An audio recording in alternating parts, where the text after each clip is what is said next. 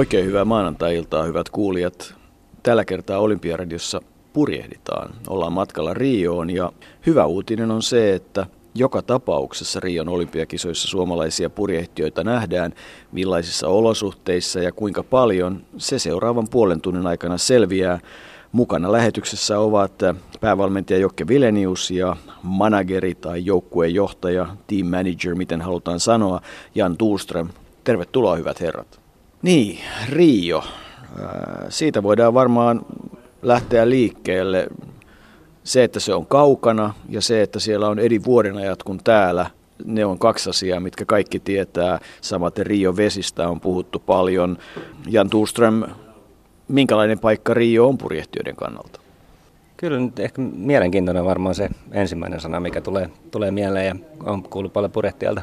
on, on niin purjehduspaikkana eksoottinen ja jonkun verran eri, erilainen kuin ehkä se, mihin ollaan totuttu. Jokke Vilenius, vedestä on puhuttu paljon ennen kaikkea sen laadusta, mutta varmasti siitä vedestä voisi puhua tuulten, virtausten, kaikkien muiden osalta vielä enemmän. No siis nimenomaan, eli se veden laatu on mitä on, ei ole niin hyvä, mutta tuskin se nyt niin paljon tulee haittamaan itse kisoja. Mutta tosiaan niin kun nämä olosuhteet on muuten tosi mielenkiintoisia. Siinä on merenvirtaa, siellä on tota, tuuli on, tai siis maasto on erittäin vaihteleva, eli siinä on korkeita rantoja, mitkä tekee tuulesta vaikean. Myöskin tavallisesti, kun on aika lämmin paikka kuin tämä, niin se tuuli on turbulenttinen, eli, eli siinä on niin kuin käytännössä siis epätasainen. Tyypillistä siellä on myös se, että se tuulen voimakkuus menee saman päivän aikana aika paljon ylös alas ja pitää sikäli niin kuin valmistautua kaikkien koko ajan. Onko tehty ratkaisu siitä, että asuvatko purjehtijat Olympiakylässä vai löydetäänkö joku toinen paikka, jossa purjehtijat viettää vapaa-aikansa ja valmistautuu kisoihin? Riohan on siitä hauska paikka, että se tarjoaa tämän mahdollisuuden. No tota, nythän joo, siis nimenomaan nyt purjehdus on samassa paikassa kuin muut lajit, eli Riossa. Ää, ää, tota, ei olla tehty lopullista ratkaisua, todennäköisesti tullaan asumaan Olympian kylässä. Meille on tapana olla pakottamatta ketään mihinkään, eli, eli jos, jos joku päätyy siihen, että olisi sittenkin parempi asua muulla tavalla, niin sitten se tapahtuu näin. Mutta voisi kuvitella, että aika moni urheilija haluaisi kokea sen oman rauhan olla kaikkien muiden maailman parhaiden keskellä ja kokea se tunnelma.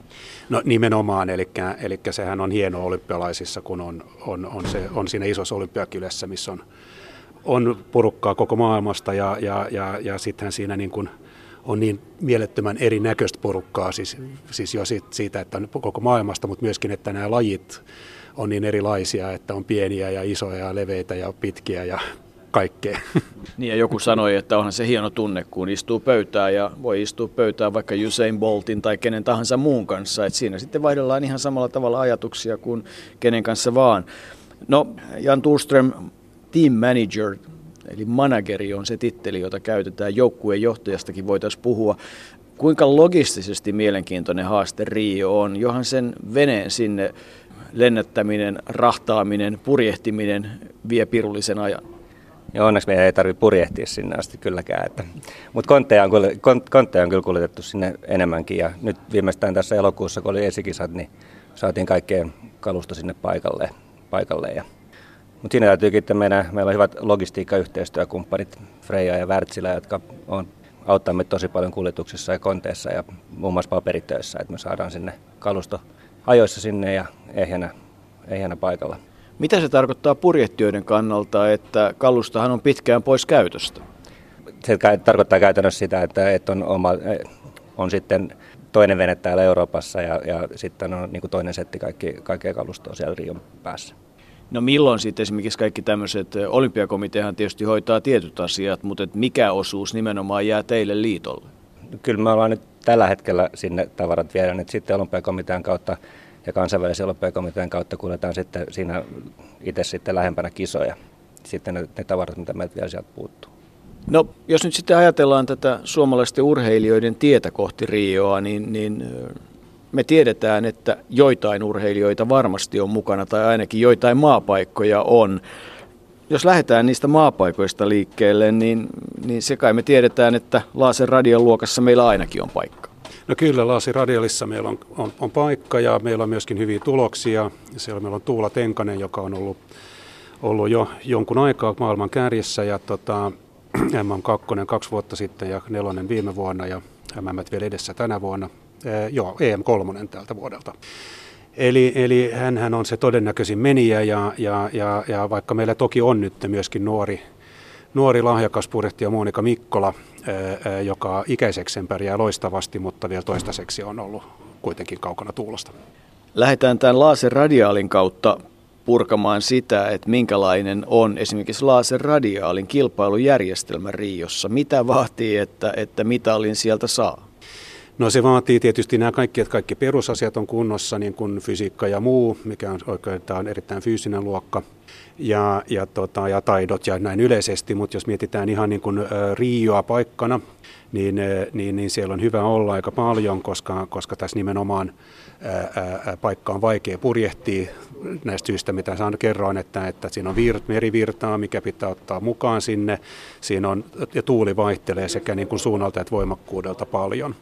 Ja nämä on niin kuin purjehduksessa, jos se nyt sanoisi näin, niin pitää tietysti kulkea kovaa. Se, että kulkee kovaa, on, on, on kunto- ja tekniikkakysymys, hyvinkin paljon tekniikkakysymys.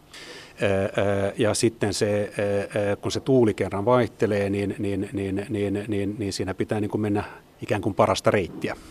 Annetaanko kalustossa tasotusta muille maailman parhaille? No, tämä vene on sellainen, että tämä luokka, että kalusto tulee järjestäjiltä, eli se on samanlainen kaikille. No miten sitten ihan purjehdusteknisesti, kuinka monta lähtöä ajetaan ja miten, miten se käytännössä tapahtuu? Kuinka monena päivänä pitää olla vedessä semmoinen nopea summaus siitä? Esimerkiksi täällä Laasen radian luokassa purjehditaan viitenä päivänä kaksi lähtöä, on kutsuttu Opening Series, ja sitten sen jälkeen kymmenen parhaan kesken medal race, eli kuusi purjehduspäivää. Ja siihen mitalipurjehdukseen pääsee, pääsevät ketkä? Sinne pääsee kymmenen parasta sillä hetkellä. Ja sitten medal raceissa purjehditaan sitten, että siitä saadaan tupla, tuplana sijoituspisteet, ja sen jälkeen sitten nähdään. Näistä tavallaan purjehduksen pisteytyksestä ja, ja siitä on käyty vuosisadan aikana aikamoista vääntöä ja, ja on aina hyvä spekuloida sitä, että jos olisi ollut tämä järjestelmä, niin joku olisi pärjännyt niin, ja hy, niin hyvin. Muistan Peter Talberin osalta Tokiosta 64, että kaikilla muilla järjestelmillä, paitsi sillä hetkellä olleilla, he olisivat saaneet mitalin, joskaan tuskin voittaneet millään. Onko tämä ikuinen keskustelu aihe purjehduksessa? No kyllä varmaan jollain tavalla, mutta eihän tästä ympäri normaalisti niinkään spekuloida, koska siis kisaanhan lähdetään tietyllä pistejärjestelmällä ja ja, ja, ja, se, ja, ja sehän vaikuttaa kokonaisuuteen, mitä riskejä otetaan ja, mitä, ja muuta. Että, että, mutta purjehduksen pistejärjestelmähän on sikäli ehkä nurinkurinen, että, että mitä vähemmän pisteitä on, niin, niin sen paremmin menee. Eli saa pisteen per sijoitus tässä. Eli ykkönen saa yksi ja kakkonen kaksi ja niin poispäin. Niin, onko se nyt nurinkurinen, koska tavallaan voidaan katsoa, että se, jolla on pienimmät pisteet, niin sehän on sitten ykkönen, ja ykkönen kai on pienempi numero kuin kakkonen, vai mitä sanot Jan? No juuri näin. No se tiedetään myös, että, että perinteistä Finjolla, Finjolla nähdään myös Rion vesillä. Onko se nyt sitten niin, että Tapio Nirkko on todennäköinen edustaja? No, tällä hetkellä Tapio on Tapion tulokset on aika kovat, eikä meillä, siinäkin luokassa meillä on nuoria tulijoita, mutta on vasta aloittanut niin kuin tulevat, tulevien olympiaprojektien rakentamisen. Jokke Vilenius, päävalmentaja, mikä Tapion Irkon status mielestäsi tällä hetkellä on? No Tapiolla meni aivan loistavasti tässä Rion esikisoissa. Äskettäin oli kakkonen siellä ja, ja, ja, ja tota, on erittäin hyvä ryhmä ja hyvä ohjelma, joka muun muassa on sisältänyt ja tulee sisältämään erittäin paljon päiviä Riossa – Tapio on kai nyt ollut noin 110 päivää Riossa purjehtimassa ihan vesillä ja yhteensä. Ja tota, eli, eli sen, sen puoleen näyttää, näyttää tällä hetkellä hyvältä ja myöskin tämä viimeinen vuosi. No nyt tässä tilanteessa Tapio Nirkon kautta voitaisiin tietysti avata hiukan sitä, että, että mitä tämä valmentaminen oikeastaan purjehduksessa on. Siinä on elementteinä on vesi, on se vene, on se purjehtija, hänen fyysinen kuntonsa, taitonsa ja sitten kykynsä kilpailla. Miten eh, Jan Tuuström sinä summaisit sitä yhtälöä? No niin kuin tuossa mainitsit, niin kokonaisuus on aika iso. Ja si- siinähän se on aika isossa roolissa nimenomaan, että se palapelin kaikki palaset loksahtaa kohdalleen. Todellakin on näin, että eihän kukaan ei ole superekspertti jokaisella noista osa-alueilla, että se projektin rakentaminen perustuu paljon siihen, että, saadaan sopivasti osaamista kaikilta eri osa-alueilta. Kun kyseessä Jokki Vilnius on on kuitenkin välineurheilu ja kun katsotaan mikä määrä ralliauton tai Formula 1 ympärillä pyörii väkeä, niin, niin erilaista valmentajaa ja nuotintekijää ja testaajaa ja niin edelleen, mekaanikkoa. Mikä esimerkiksi on se työjako nyt sitten vaikka Tapio Nirkon kanssa, minkälainen hänen valmennuskombinaationsa on? Joo, no tällä hetkellä siinä on tosiaan niin kuin, ää, vähän monimutkaisempi rakenne, joka ei tietenkään koskaan saa olla liian monimutkainen. Ää, taustaksi mä olin ää, aikaisempi olympiadilla, niin, niin, niin, niin ää, mä hoidin silloin käytännössä kaikki, paitsi fyysinen valmennus. Ää, ää, nyt meillä on niin kuin sellainen kovio, missä Tapiolla on, on, on yhteinen henkilökohtainen valmentaja ruotsalaisen kanssa – hän toimii ryhmässä, missä tällä hetkellä on yksi ranskalainen, ja oli alun perin kaksi, eli niitä oli neljä silloin, ja se ranskalainen valmentaja on siinä paljon mukana. Ja koko ryhmälle itse toimin teknisenä taas kehittäjänä ja, ja neuvonantajana, ihan suoraan kehittäjänä myöskin. Mitä tämä veneen trimmaaminen, testaaminen, virittäminen, siitä voisi tietysti puhua pitkään, mutta, mutta tota, onko se vaan sitä, että kokeillaan ikään kuin erilaisia asetuksia, jos näin voisi sanoa, ja, ja niiden jonkinlainen kombinaatio tai tasapaino on sitten, etsitään sitä kautta parasta tulosta erilaisiin olosuhteisiin, vai, vai mikä se niin kuin ydinjuju tässä on? No siis se ydinjuju tietysti yksi on ihan suoraan se, että se, siitä purjeestahan halutaan saada mahdollisimman paljon irti tai irti tuulesta. Eli sehän on tavallaan niin kuin tämän veneen kone. Ja, ja jotta koneessa olisi teho, niin siinä, siinä pitää myöskin olla se oikeassa kulmassa ja pitää jaksata pitää se vene pystyssä, koska siitähän tulee sitten miten paljon heti kun tuulee edes jonkun verran, että miten paljon sitä voimaa on käytettävissä. Ja, ja, ja, tota, ää, ää, ja kyllä se niin kuin aika, tämä on myöskin erittäin dynaaminen asia. Tämä on pienet veneet ja, ja on aina aallokkoa, on puuskista, puuskaista ja kaikkea. Niin siinä sen voisi taas kyllä verrata vaikka, että valitsee oikeat sukset, ei niinkään nyt voitelu, mutta sukset. Ja, ja, ja, ja, tai, tai autoiluun voisi verrata, että jousitukset ja kaikki tasapainotukset ja kaikki on niin kuin tehty just sitä keli varten. Mutta se puri on se ydintekijä. Kuinka paljon maailmassa tänä päivänä on oikeastaan semmoisia merkittäviä purjen maakareita? Kuinka, kuinka monesta eri paikasta vai onko se jonkun tämmöisen pienen ydinryhmän erikoisosaamisalue kilpapurjehduksen purjeet? No joo, no nythän ensinnäkin tässä, tässä näissä olympialuokissahan on aika monessa niin, että on vain yksi toimittaja, purjetoimittaja, ja silloinhan silloinhan siinä ei ole niin kuin minkäännäköistä keskinäistä kilpailua sillä puolella. Ö, mutta esimerkiksi tässä Finjolla-luokassa, niin, niin, niin, niin siinä on täysin vapaa, vapaata, mitä kalustoa käyttää, mutta on tietysti tiukat säännöt.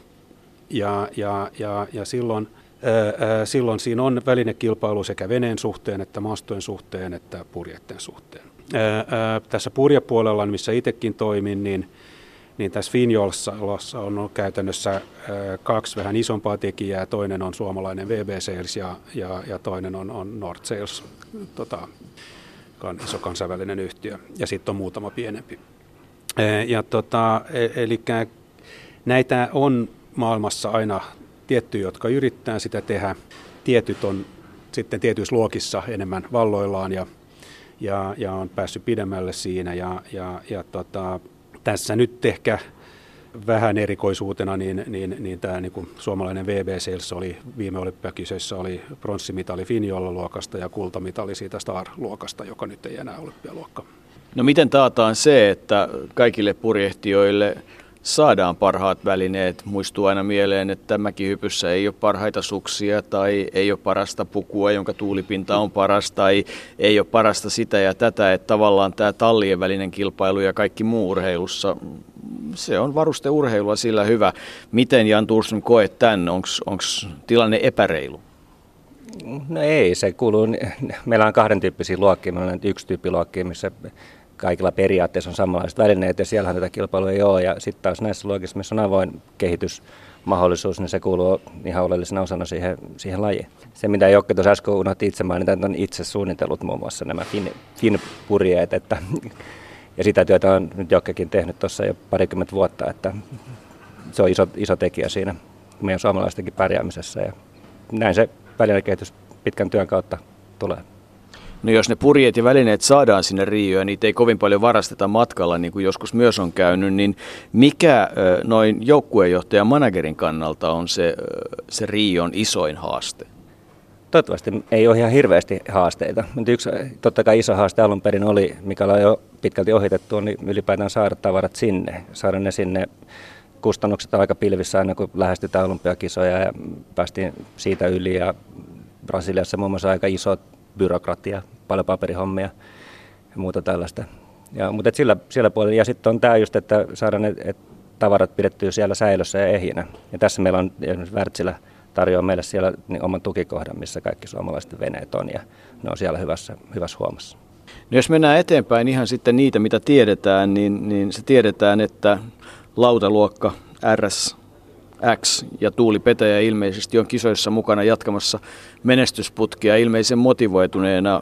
Onko sulla Jan Tuuström sellainen kuva? On ihan samanlainen kuva, kyllä. kyllä. Meillä oli, oli hieno nähdä nyt, Tuuli oli itse asiassa ensimmäistä kertaa nyt Riossa kun esikisoissa elokuussa ja pikkasen jännitti ehkä sinne lähtemistä alun perin, mutta kun päästiin paikan päälle, niin, niin tota, homma avautui ja oli tosi hyvillä, hyvillä, hyvillä mielin paikasta ja tosi positiivisena menossa eteenpäin.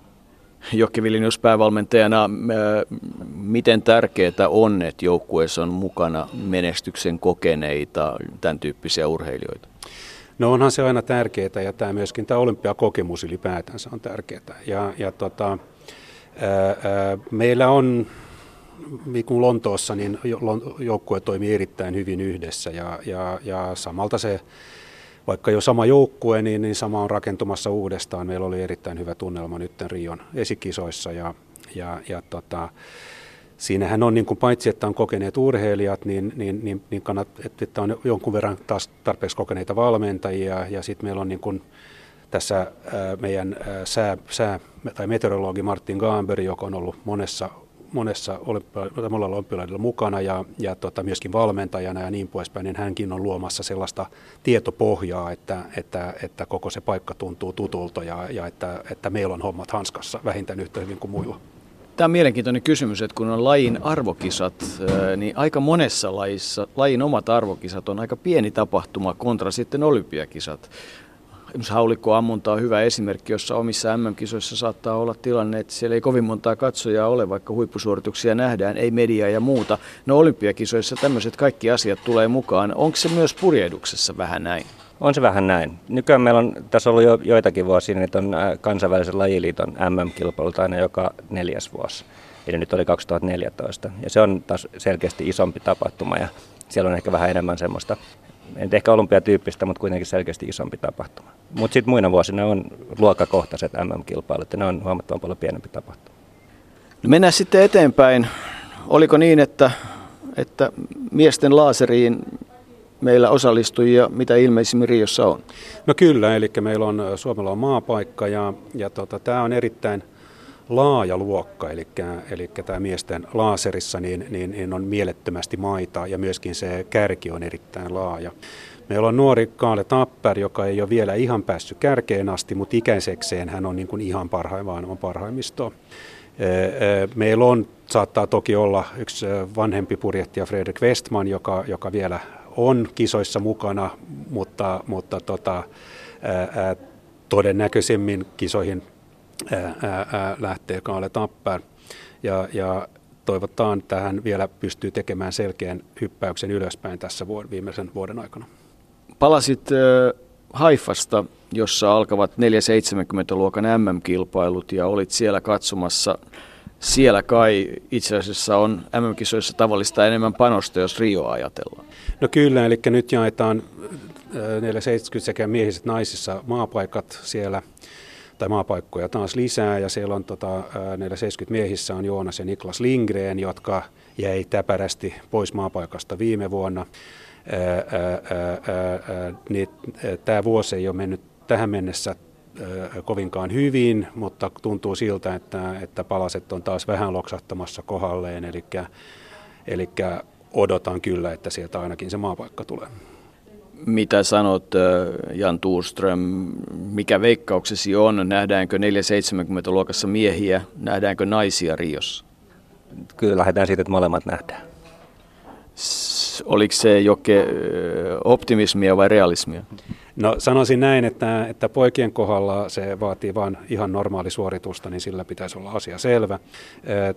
Tytöt on sen verran tuoreita tässä luokassa, että, että, että niiden pitää parantaa, mutta, mutta ne on nousujohteisessa käyrässä tällä, käyrä tällä hetkellä, eli kaikki mahdollisuudet.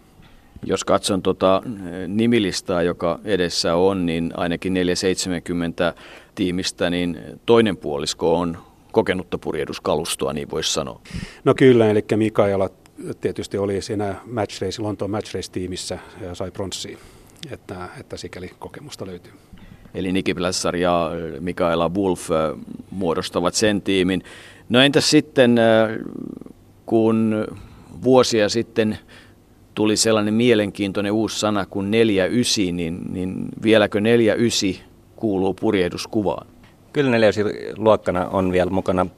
Meillä ei valitettavasti tällä hetkellä ole miehissä lähdössä Rioon edustajaa tai sen tasosta tiimiä tällä hetkellä kasassa. Mutta sen sijaan meillä on naisten luokka, taas vuotinen FX, joka on siis ihan sama vene kuin miehillä, mutta vain pikkasen pienemmällä mastolla ja purjeella, joka on nyt uusi olympialuokka nyt ensimmäistä kertaa Riossa.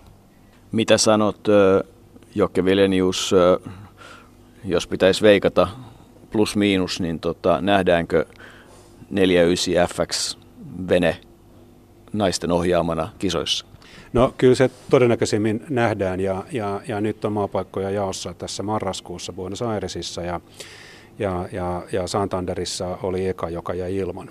Että kyllä tässä, tässä ää, ei voi tietenkään tietää etukäteen, ensin pitää kisat kisata, mutta kyllä me todennäköisesti nähdään. Mutta kyseessä on siis maapaikka ja ilmeisesti useampikin venekunta hakee.